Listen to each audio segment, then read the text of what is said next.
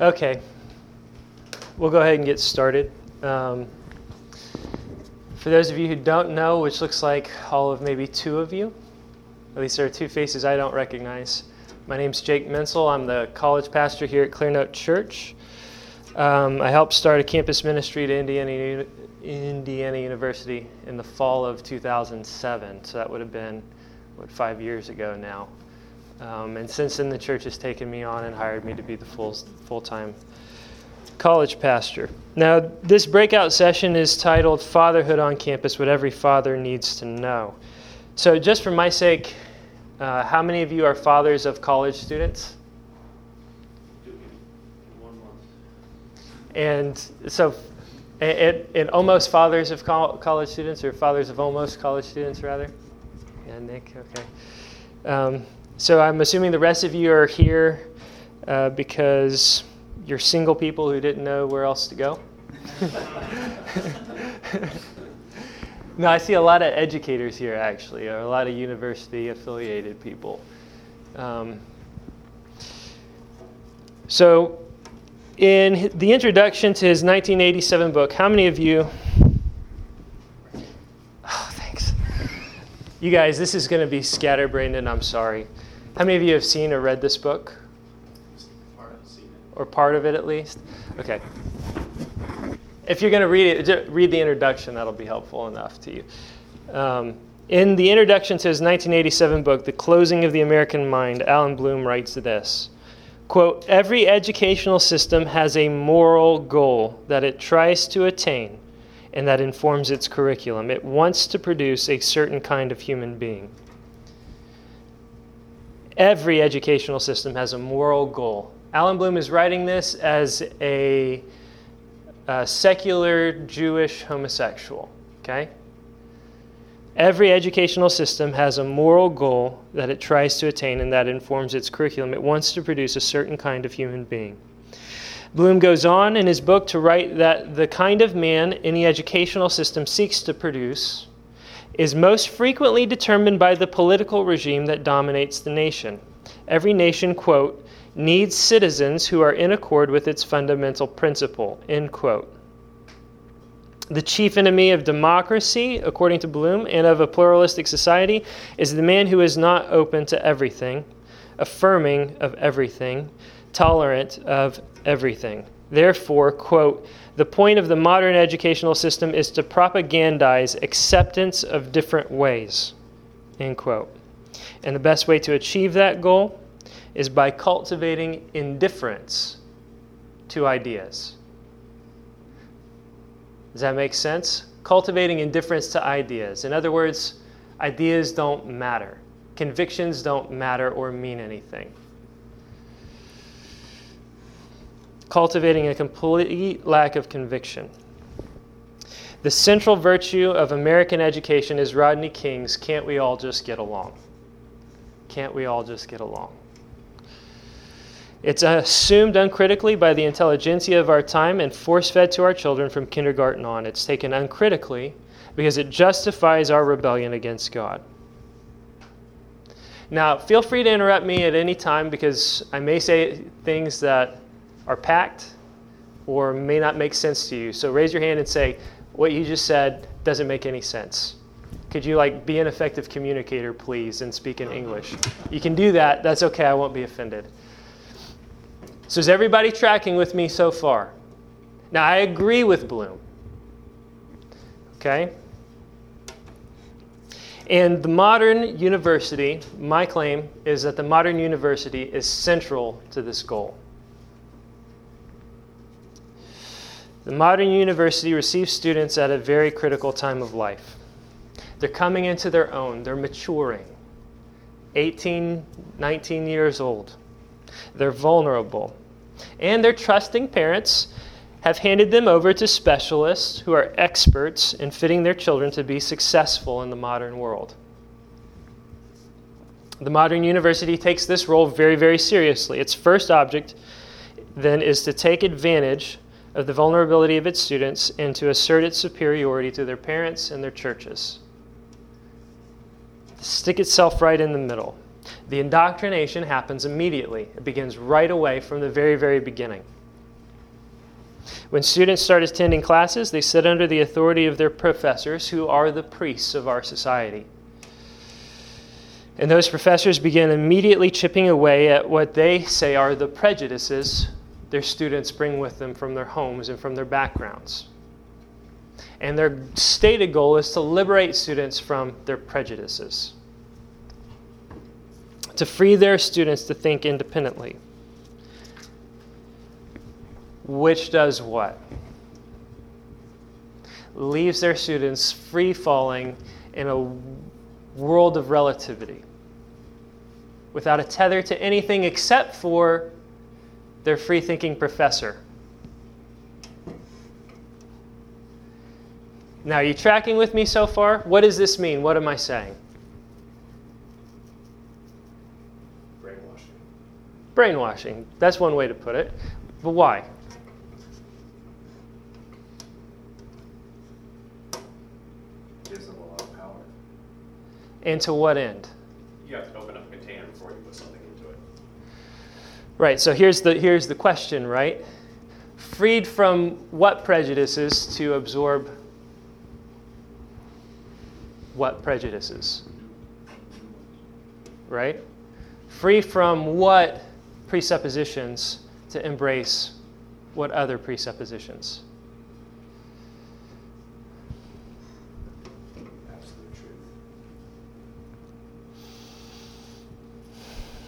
Well, it's to reject to reject all claims to absolute truth, to embrace a relative view of the world. The tactics of the university extend beyond curriculum and into culture. Listen to what uh, Miriam Grossman says in her book Unprotected. We have this book uh, for sale out there. Uh, we're not making any money off of it. Um, she originally published this book anonymously. She is a campus psychiatrist at Cornell. Okay?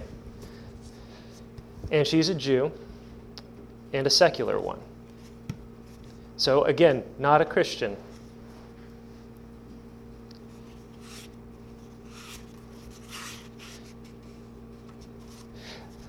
I contend that radical social, social ideologies are to blame for the downfall of our youth, especially when they've spread from the classroom to the counseling center.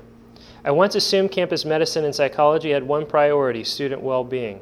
I'm no longer so naive. Radical politics pervades my profession, and common sense has vanished. Not long ago, a psychiatrist might call casual sexual activity mindless and empty. Before political correctness muzzled our nation in the 90s, a campus physician might advise a student that it is love and lifelong fidelity that bring joy and liberated sensuality and provide the best insurance against sexually transmitted diseases. An unwanted pregnancy and abortion, these were weighty issues. We understood that men and women are profoundly different and weren't afraid to say so. It was clear that liaisons outside a committed relationship could be hazardous, and a young woman would be wise to wait until someone serious came along. A sexually transmitted infection, even one easily cured, was a serious matter. Self restraint built character, and character was something to strive for. Certain behaviors were abnormal, and those who practiced them needed help. Traditional marriage and parenthood were valued milestones. To search for meaning and to make sacrifices for a higher purpose, these were noble endeavors that defined our humanity. Things have changed. Now young people are advised to use latex and have a number a limited number of partners as opposed to an unlimited number. There is tacit approval of promiscuity and experimentation. One study of college students speaks of primary and casual sex partners. Infection with one of the sexually transmitted viruses is a rite of passage. It comes with the territory. Abortion is the removal of unwanted tissue, sort of like a tonsillectomy. Campus counselors urge students to get enough sleep, eat right, exercise, and make time for themselves. Clubs funded by student fees celebrate risky fringe behaviors. Young, and we're talking BDSM stuff. Young women think motherhood can be delayed indefinitely. Women's health teaches them only about preventing pregnancy. Traditional marriage and a mother and father are just one option. There are other alternatives, all equally valid. These changes are the result of social agendas foisted on the campus community, and in my work at the Counseling Center, I see the consequences daily. Dangerous behaviors are a personal choice. Judgments are prohibited. They might offend. Students have gender free partners. What difference does it make, whether male or female? Attendance at a multiculturalism workshop to increase my sensitivity and inclusivity and confront my sexism, racism, and homophobia is mandatory. When lesbians have a child, it's time to celebrate, but when Catholics or Mormons have their sixth, that's, well, kind of extreme, and the eyes roll. Staff are encouraged to attend a meeting featuring a transgendered person and his therapist who describes the journey from female to male. The mental health benefits of church attendance are never discussed. Instead, a past president of the American Psychological Association declares organized religions a major source of social injustice.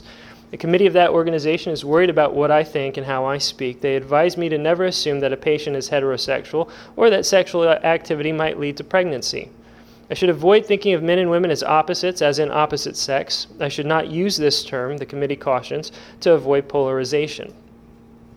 I cannot do my job. My patients are suffering, and I am fed up. And this book is an exposure of how the political correctness agenda on campuses is destroying students. Yeah, Eric. What is the title and uh, author name? Unprotected, originally uh, published under the name Anonymous MD, now published under the name Miriam Grossman. So. So Jay, what's the what's the reason for that? Is just the, the Satan attacking this is the way Satan attacking the culture, or is there underlying? If you say universities has this this kind of goal or purpose, yeah. So Bloom says Bloom says uh, educational uh, institutions or systems are intrinsically moral, right? And then he says that, well, uh, the most dominant force behind them is uh, the political regime. What Bloom fails to recognize because he's a part of the system is that behind every ideology, even behind every political regime, is a God, a small g God that informs everything. Right? And so, yeah, Nick, Satan is behind behind everything. But this is a this is um, what what we have to understand and get into our heads is something that Tim says very very frequently, which is that authority is kind of like energy. You can't create it, you can't destroy it. It can only be transferred. When you move it from its proper sphere, when you uh, remove God from his place, something or someone has to step up and fill the void. And in our world, in our country, that something is the state that is making a massive power grab for into all spheres of life. Okay? So, of course, Bloom thinks, well, yeah, the state, uh, political regimes, right? He thinks that way, but he thinks that way because uh, the secular, the religion of secularism is what informs his thinking. Now, does that make sense? Okay.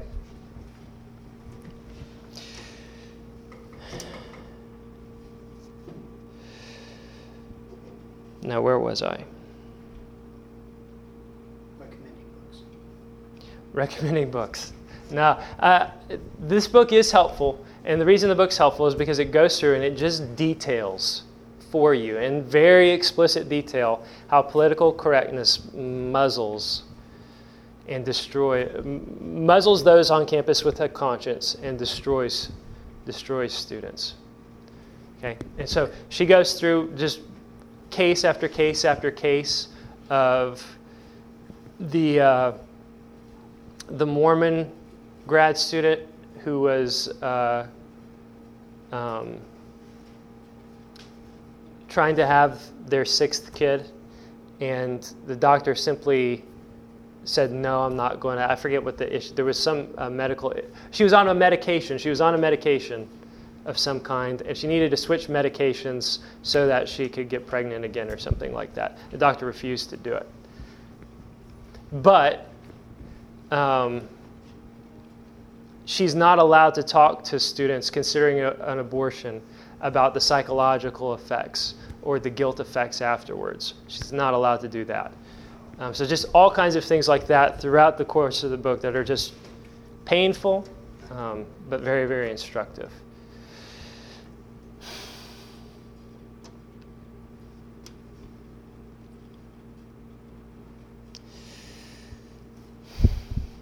When students arrive on campus at Indiana University, um, I know a couple of you aren't from around here. When they arrive on campus at Indiana, at Indiana University, one of the first things they're treated to is a sex talk right away. A sex talk. And then a lecture on the diversity of our campus and the expectations that the university has of your students or of you students is very, very clear from the very, very beginning. And then students get tricked into attending a gay drag fest. Right? And they're tricked into attending it because it's it's culture fest. It's where everybody goes. You're like funneled there to go there. And the central feature of it is a gay drag show, but nobody tells you that it's a gay drag show. It's Miss Indiana IU, or it's actually Miss Gay IU, but even that is not billed.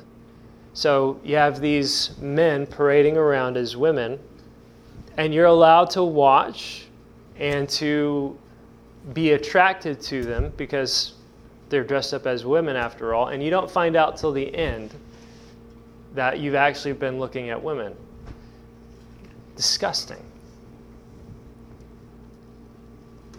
And then you, if you're in the dorms, will be given complimentary condoms your first night in the dorms. That, that's happening at. Absolutely, yeah. This isn't publicized, nobody knows about it.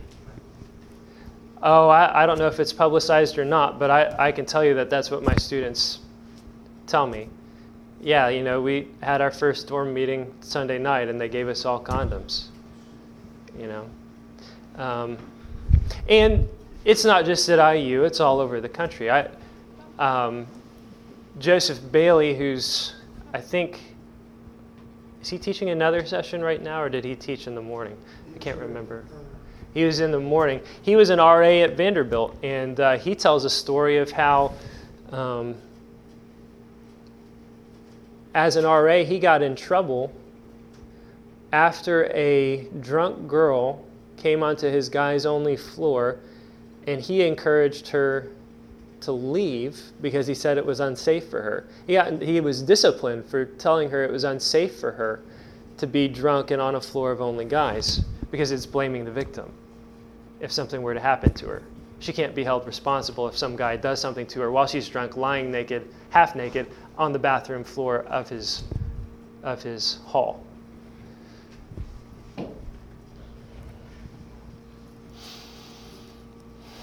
That's all just the first week on campus. Okay?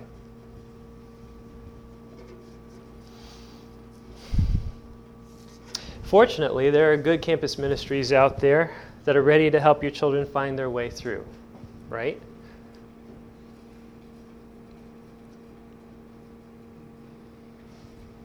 Yes and no. Yes and no. Not necessarily. The problem is that most, and I would say most, campus ministries are unwitting contributors to the central problems.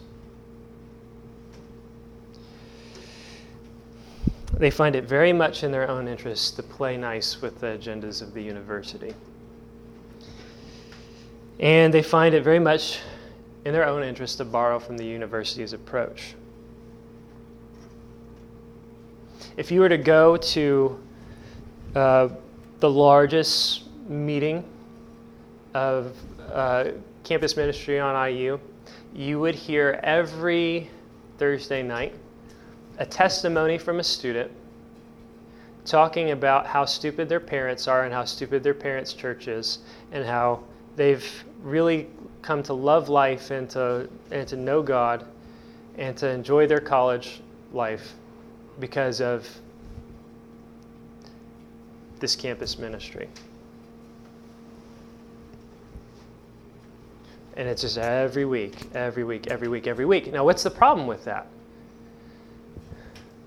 Something about honoring your father and mother. Something about honoring your father and mother. What's the problem with it? Transfer of authority. It's a transfer of authority.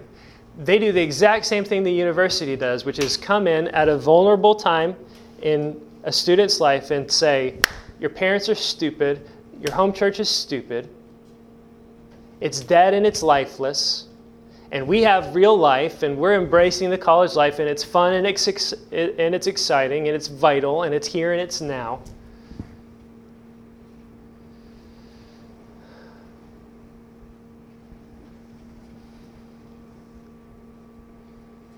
And what and it is true that students come to college and they come uh, to churches and to campus ministries from uh, lifeless backgrounds where there's no uh, true religion and there's no solid church, but it's not always true.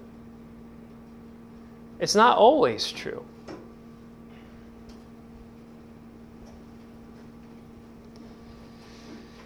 The allegiance of students should not be is it my parents or is it my campus minister? Is it my parents or is it my professor? The allegiance of students should be to God, to their parents, to their pastors, and to their professors insofar as it's appropriate. But it doesn't honor God, and it doesn't help a student to feed into their rebellion against their parents and the rejection of their parents. Because it just so happens that it's a natural process of maturity that when your kid, when Elliot goes off to Vanderbilt, he's going to have to grow up in a way that he didn't have to grow up under his parents' house, under his parents' roof. He's going to have to embrace the faith for himself in a way that he wasn't made to before. And it doesn't matter how mature Elliot was before he left. It didn't matter, it doesn't matter how much Elliot had embraced his faith for his own before he left. Something changes when he steps out on his own. And he's under fire on his own. He has to grow up, he has to mature. And if I am his campus minister, it is irresponsible of me to tell Elliot well, shoot, this is because the growth you're experiencing now, all of a sudden, as a freshman in college, is because your parents were stupid and your home church was stupid. And it's because of me. Does that make sense to you?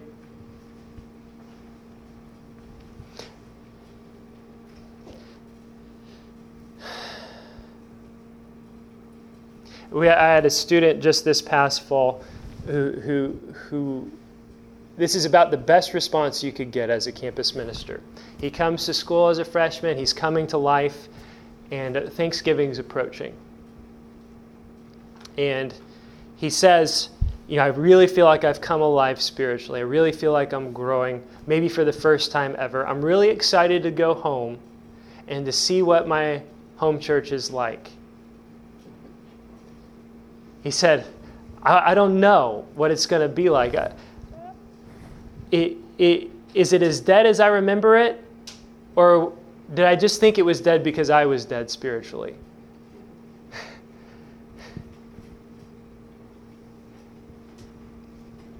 Are my parents alive spiritually? Like I, I or, or, or am I, was I just dead spiritually and, you know, unwilling to listen?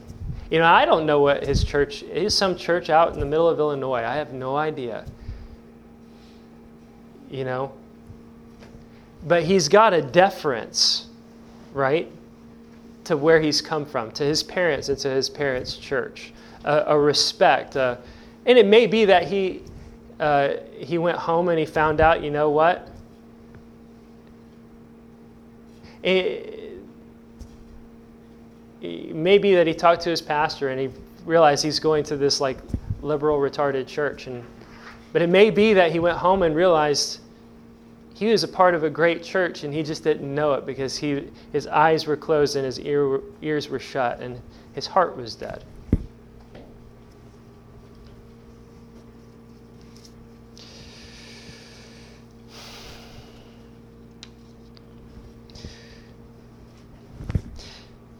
So, campus ministries often contribute to a rejection of authority, just as professors do, just as the culture of universities do, which is all a rejection of the fatherhood of God. Expressed in its prop- proper spheres. And in the end, what you're left with See if I can make this come alive over here.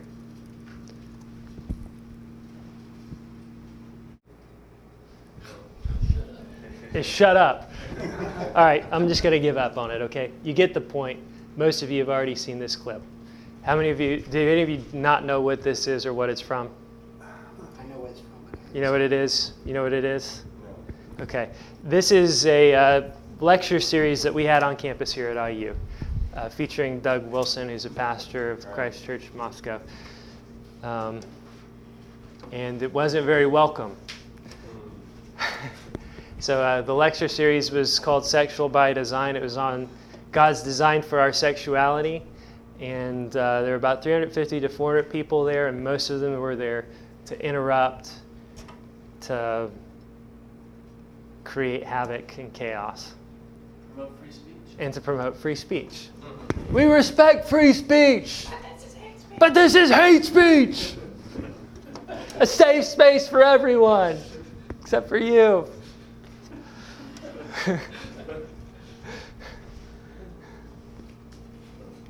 this is what we're left with. You find that on YouTube.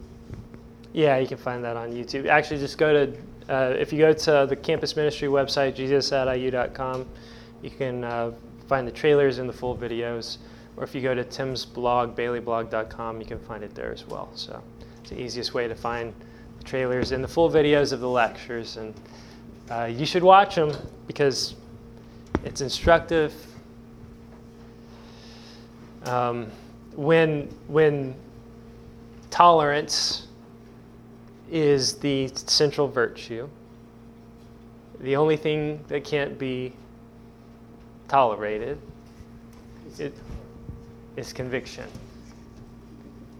Is conviction. The interesting thing about it too was afterwards, the that crowd was, and not all of them, but some of them were more mad at themselves at how ridiculous they acted.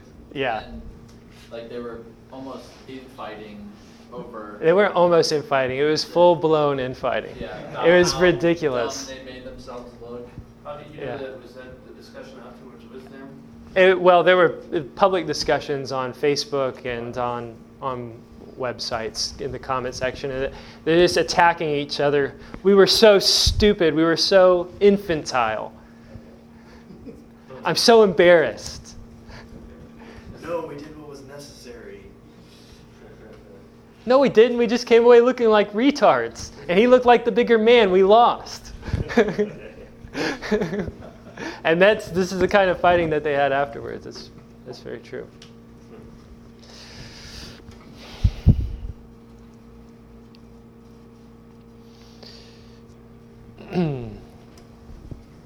okay. So like I said before in response to Nick's question, um, Bloom is right, Grossman is right in their analysis of what's going on. They miss the big picture because they're a part of the system. We have the answer because we understand the fatherhood of God and the authority of God and the proper spheres in which that authority is to be exercised. So, what are we supposed to do? This really is for fathers of, uh, of university students. It's also for you guys who are students. What are we supposed to do? Where, where does this leave us?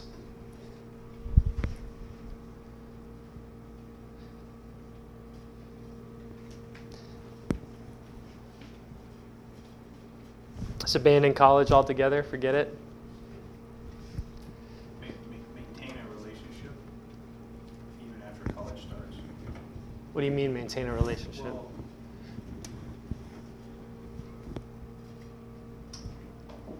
you know, when you leave home, you- don't need, you- you're not really leaving home. You're, you're physically leaving home, but you still have a family. And when your kids are leaving,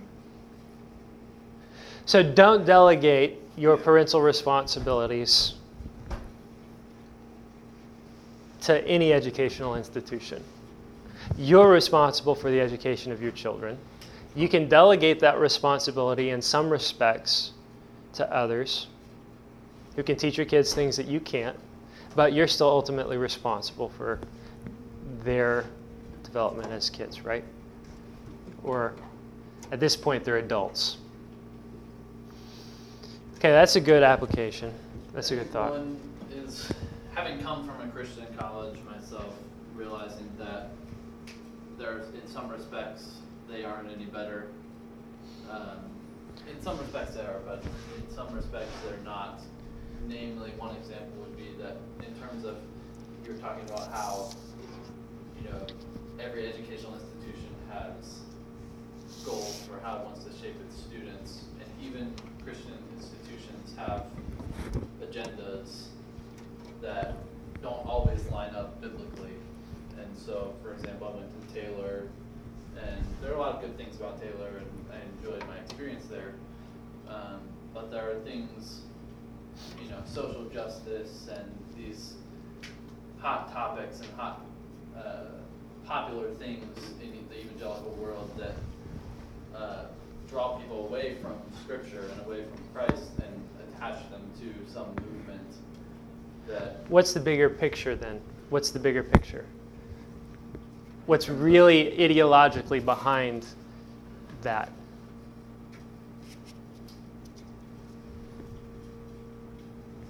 Can you get there? Yeah, I mean, I think just. I don't think where you're going. What did you say? Other goals besides God? There's a subversion of mission by people who have other agendas. I bet is what happens. I think it's the same. I think it's the same fundamental principle. Can't we all just get along? Yeah. Well, and getting away from the hard, meaty aspects of the Christian life and towards something that gives you a. Everybody can accept. for, yeah. Something that everybody can accept and be happy with. And that the world looks at you Favorably. Says, oh, they're doing good things there. Yeah. There are two. There are two things I would say um, uh, to fathers of college-age kids, um, and that is, or fathers of kids in general, and that's to cultivate biblical goals in your children and have biblical goals for your children, for yourself. Cultivate biblical goals in your children. The goal of the education of your son and daughter must be clear. A godly young man needs to prepare himself to provide for a family and to subdue and cultivate the earth. A godly young woman needs to prepare herself to be a help to her husband and to raise her children in the fear and admonition of the Lord. Yeah, Rob? That that's another one of the big ones for Christian colleges is that they're not Thinking doing like that. They're not thinking like that. They're Right. not thinking, especially for daughters. You know, they're pushing the young the women daughters to toward go and excellence. cure AIDS. Yeah, in yeah. Africa, right? You know, my sister is there right now, and you know, I've heard talk from her like that. You know, go to Africa. And it sounds really great. Save the world. You know, it's like that's what they're trying to do is shape the young women into excellence pursuers rather than godly women. Exactly. A godly young man. Yeah, Caleb, you want to contribute? Go ahead. Slightly different topic. Okay, well, let me stick with that, and then we'll uh, we'll get to you. A godly young man needs to prepare himself to provide for his family and to subdue the earth. A godly young woman needs to prepare herself to be a help to her husband and to raise her children in the fear and admonition of the Lord. And an education can serve those ends. Even a secular one can. But it has to be undertaken with eyes open. And the question needs to be asked should I even go to college? Should my daughter go to college and face those dangers and take on debt in the process? Does that serve those ends? But regardless, you do not let the college, the secular college, set the agenda for your kids. And you, as a student, do not let the university you attend set your agenda. Your agenda comes from God. You just take what you what you need from them. You set the agenda. Or rather, God sets the agenda and you submit to His agenda and not theirs. Second thing I would say is this do not pick a college, pick a church. Don't pick a Christian college, pick a church. Because character formation is more important, more foundational, and frankly, a stronger indicator of future success.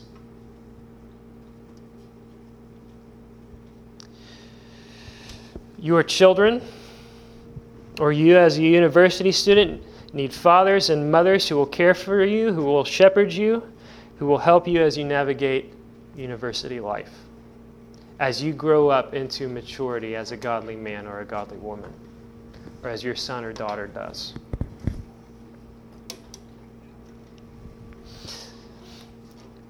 So pick a church. And pick a church that's willing to fight for your kids. By fighting the idols of the university, pick a church that's willing to mix it up. That's not committed to going along to getting along in their university community. Pick a church that has shepherds that are willing to die hard deaths for your kids. Yeah, Eric. You know, there should be a list of such churches, one for each college. there should be. No, I haven't.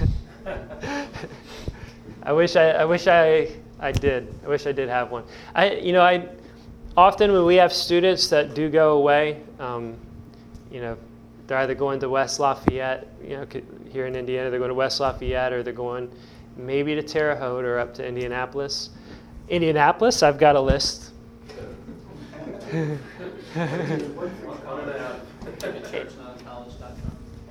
and uh, and um, you know there are I think two one or two churches in West Lafayette that our students usually end up at when they go there. Um, I know that some students have considered going down to Evansville, and I, I actually told them not to. I'm from Evansville. I just said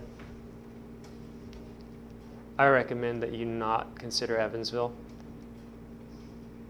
you're looking at USI, University of Southern Indiana, Evansville is just a barren land spiritually. I don't think there is a good church down there. There's one church. I can tell you that I could tell you the church that I would go to. It would be Faith Bible Church. Um, that would be the most likely church I would go to in Evansville. Um,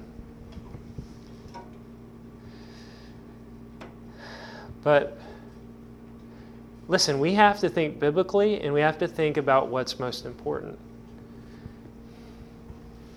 And there are some risks that simply aren't worth taking. There are some steps that aren't worth taking. Yeah, go ahead. I would add. What's your name? Mal Gibson. I, I Wait, what's your name? yeah, Mal Gibson. Okay. I know I look different. Just so everybody knows, and for posterity's sake, if anybody, all two of you who all time listen to this online, Mal Gibson is in here asking me a question. and I'm not going to go into a rage. Uh, you know, as a pastor, I think it would be helpful that uh, churches provide a curriculum uh, for their teams that ground them in biblical truth, teach them a Christian worldview, Yeah. how to think biblically, because uh, so many of these youth programs today are just socializing. It's all about fun and games, and we're not preparing them for the assault they're going to face at a secular university. Absolutely. And if I had my druthers, I would have been addressing a room full of youth pastors and just berating them. Yeah. Um, I think youth pastors are, are the arch nemesis of college pastors and college churches who care for, for students because what they do, I think what most youth programs end up doing, and there are great exceptions all over the place, but I think what most youth programs end up doing is setting kids up to fall at college. Absolutely just setting them up to fall at college. Is it usually just like a personality cult of the cool youth pastor that all the kids Yeah, and they have their own little parachurch thing inside their church, and it's fun and games. And it's a big setup to go and move on to a stupid, bubbly campus ministry that me- has nothing for them. They don't do any work of discipling and training their kids for what's going to happen when they get to school, or cultivating in them a love for the church and those who will care for them, those who will be uh, the kinds of people they need to turn to for help and guidance once they get to school. You know, I would add that the major attack, as I see it, uh, Paul says in 1 Corinthians 8 that knowledge puffs up. And love builds so, up. immediately they're going to be, like you just said, they're going to be told, now you're going to be enlightened. That's right. Now you're going to get real truth, uh, indoctrination. And, uh, And we're going to teach you to, we're going to, you're going to be so enlightened that you're going to outgrow. That's right. Open minded, Yeah. Tolerant. You're going to transcend your menial background in the, in the backwaters of Indiana or wherever you're from. Oh, where are you a pastor at? Connersville. In Connersville, okay. Very good. I'm a pastor of um, Stephen's parents. There you go. I would. So that's a PCA church up Yeah. there. Okay, that's right. In okay, cool. I know who you are now. Kind of. He's a movie star. I haven't. Uh, uh, what I when, when I say kind of, what I meant to say, what I meant was, I don't know. I don't have any. It's not like people talk about you. I just know that Pastor Baker's parents go uh, to a PCA church up around there. So. All right. Um, how much time do we have left? What time am I supposed to be done? Two. Ten minutes. So I got 10 minutes.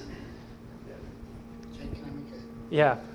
in terms of preparing for the assault that's coming, hmm um, and kind of in contradiction to knowledge puffs up, I've taught my kids from very young about what the theory of evolution means, because that was how I was attacked hmm going up, and told them that I've looked into this and I know the holes that are in that theory, and I know Mhm.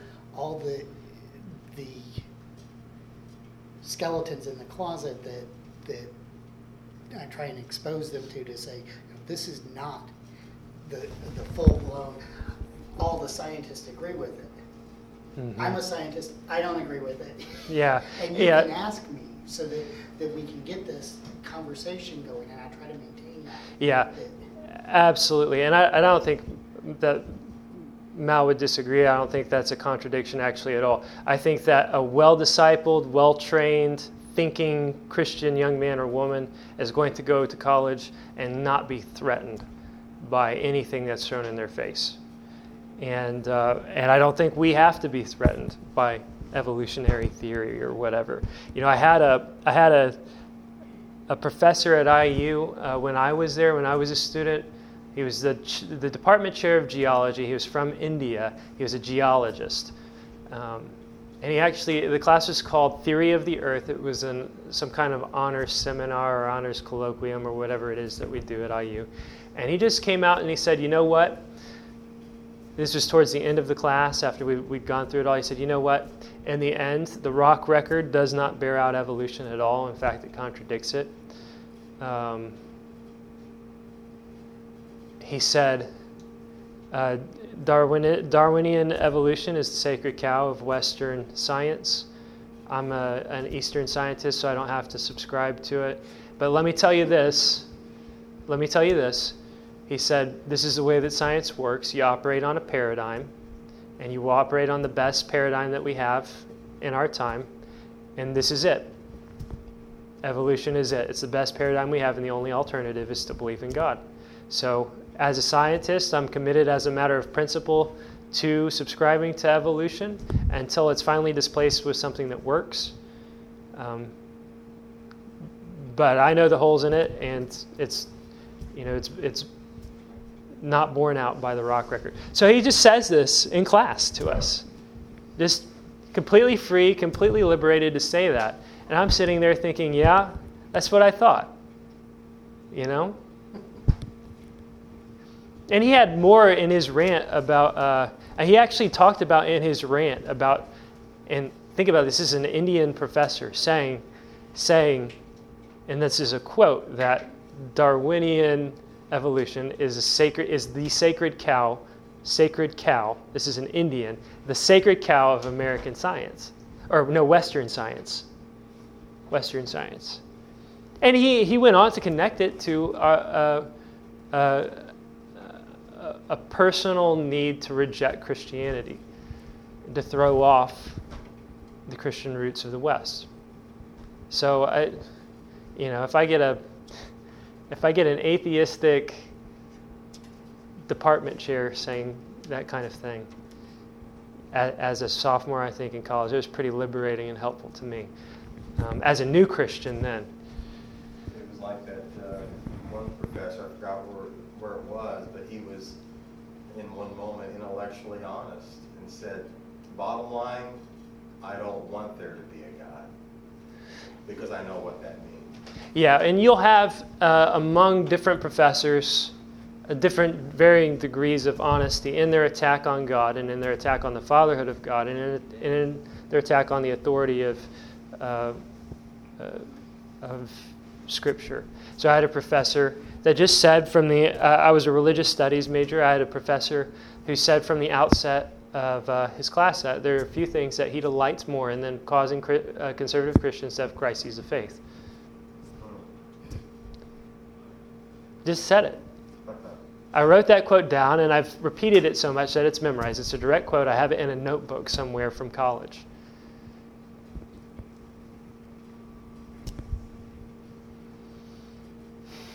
Now, Caleb, you were going to say something earlier. Did you?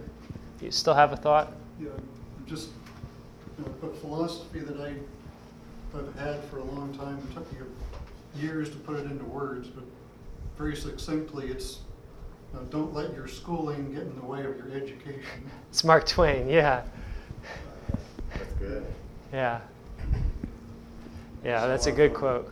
Someone from Mark Twain yesterday said, that's pretty relevant. He said, don't, don't argue with, with stupid people because they'll drag you down to your level, to their level, and then beat you with experience.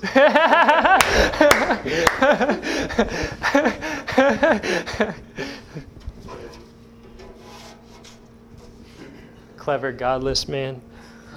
Paul, you were getting ready to say something too. Yeah, um, these, these types of threatening attacks are, are, there's potential for that in any discipline.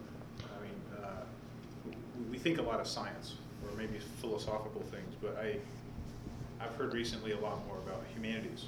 Oh yeah. How there's some major cultural disruptions that sort of, so college students can see this in any discipline from any professor?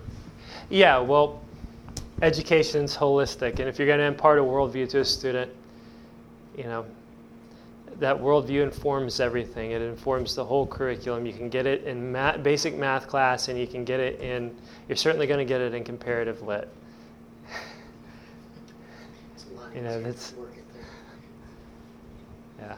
I think something uh, that's also important to do is, along with uh, warning this children to be uh, you know, wary of all the things they're going to be assaulted with, um, is at the same time encouraging them, if they go into that, to be hardworking and good at what they do.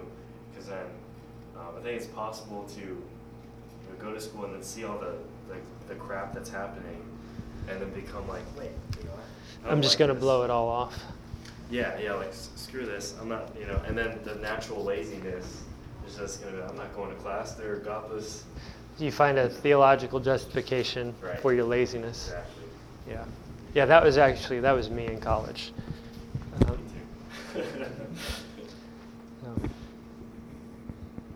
uh, I think we need to wrap things up. Well, we've got four minutes. My goodness, we can milk it for all it's worth. If there's any, other, oh, hands go up. Yeah, Eric. Well, yeah, just if you want to set up a website, uh, saying which college you're going to go to, I'll host it you can anonymously say that Evansville is a spiritual wasteland. Sure. So I'm curious about that. Just like I'd like there to be, I think there ought to be a, a site for uh, when I go to visit uh, Cleveland, what church I ought to go to, and I have no idea. You can't tell from the yellow pages. And Yeah. Just guess. You need a- a Jake's list of churches. There is a site in England actually for English churches, where they do reviews of churches in a systematic way. Wow. Uh, In England, the uh, Ship of Fools, they had anonymous reviewers that go around and rate the music and uh, uh, whether people are friendly and things like that. Yeah, my the the problem with, with with doing something like that is, man, how much can you know about a church without being a part of it? You know, Uh, so what are your standards going to be? Yeah, I, I say, if you know. Yeah, I know. zero, You're ahead of the rest of us, so. Yeah. So, but but I mean, I can just imagine. Very. I mean, can't you imagine? Uh, you know, a rating service that goes around and evaluates the music, evaluates the preaching, evaluates the. sensitive, we'd be radar sensitive. yeah.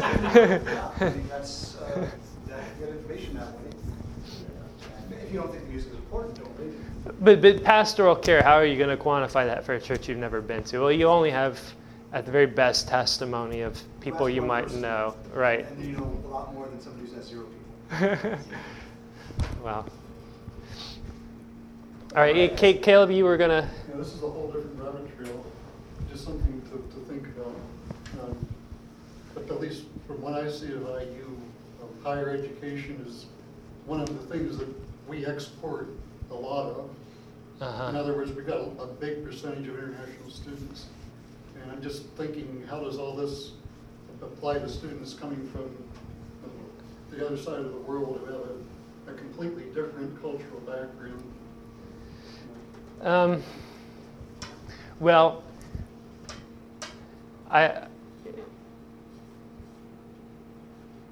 I think the goals remain the same for international students to westernize them into uh, relativistic, pluralistic secularism. And I think the university is largely successful in that. And you see that in the number of students who become westernized. They just swallow it whole while they're here and want to stay and do their own thing. Um, so uh,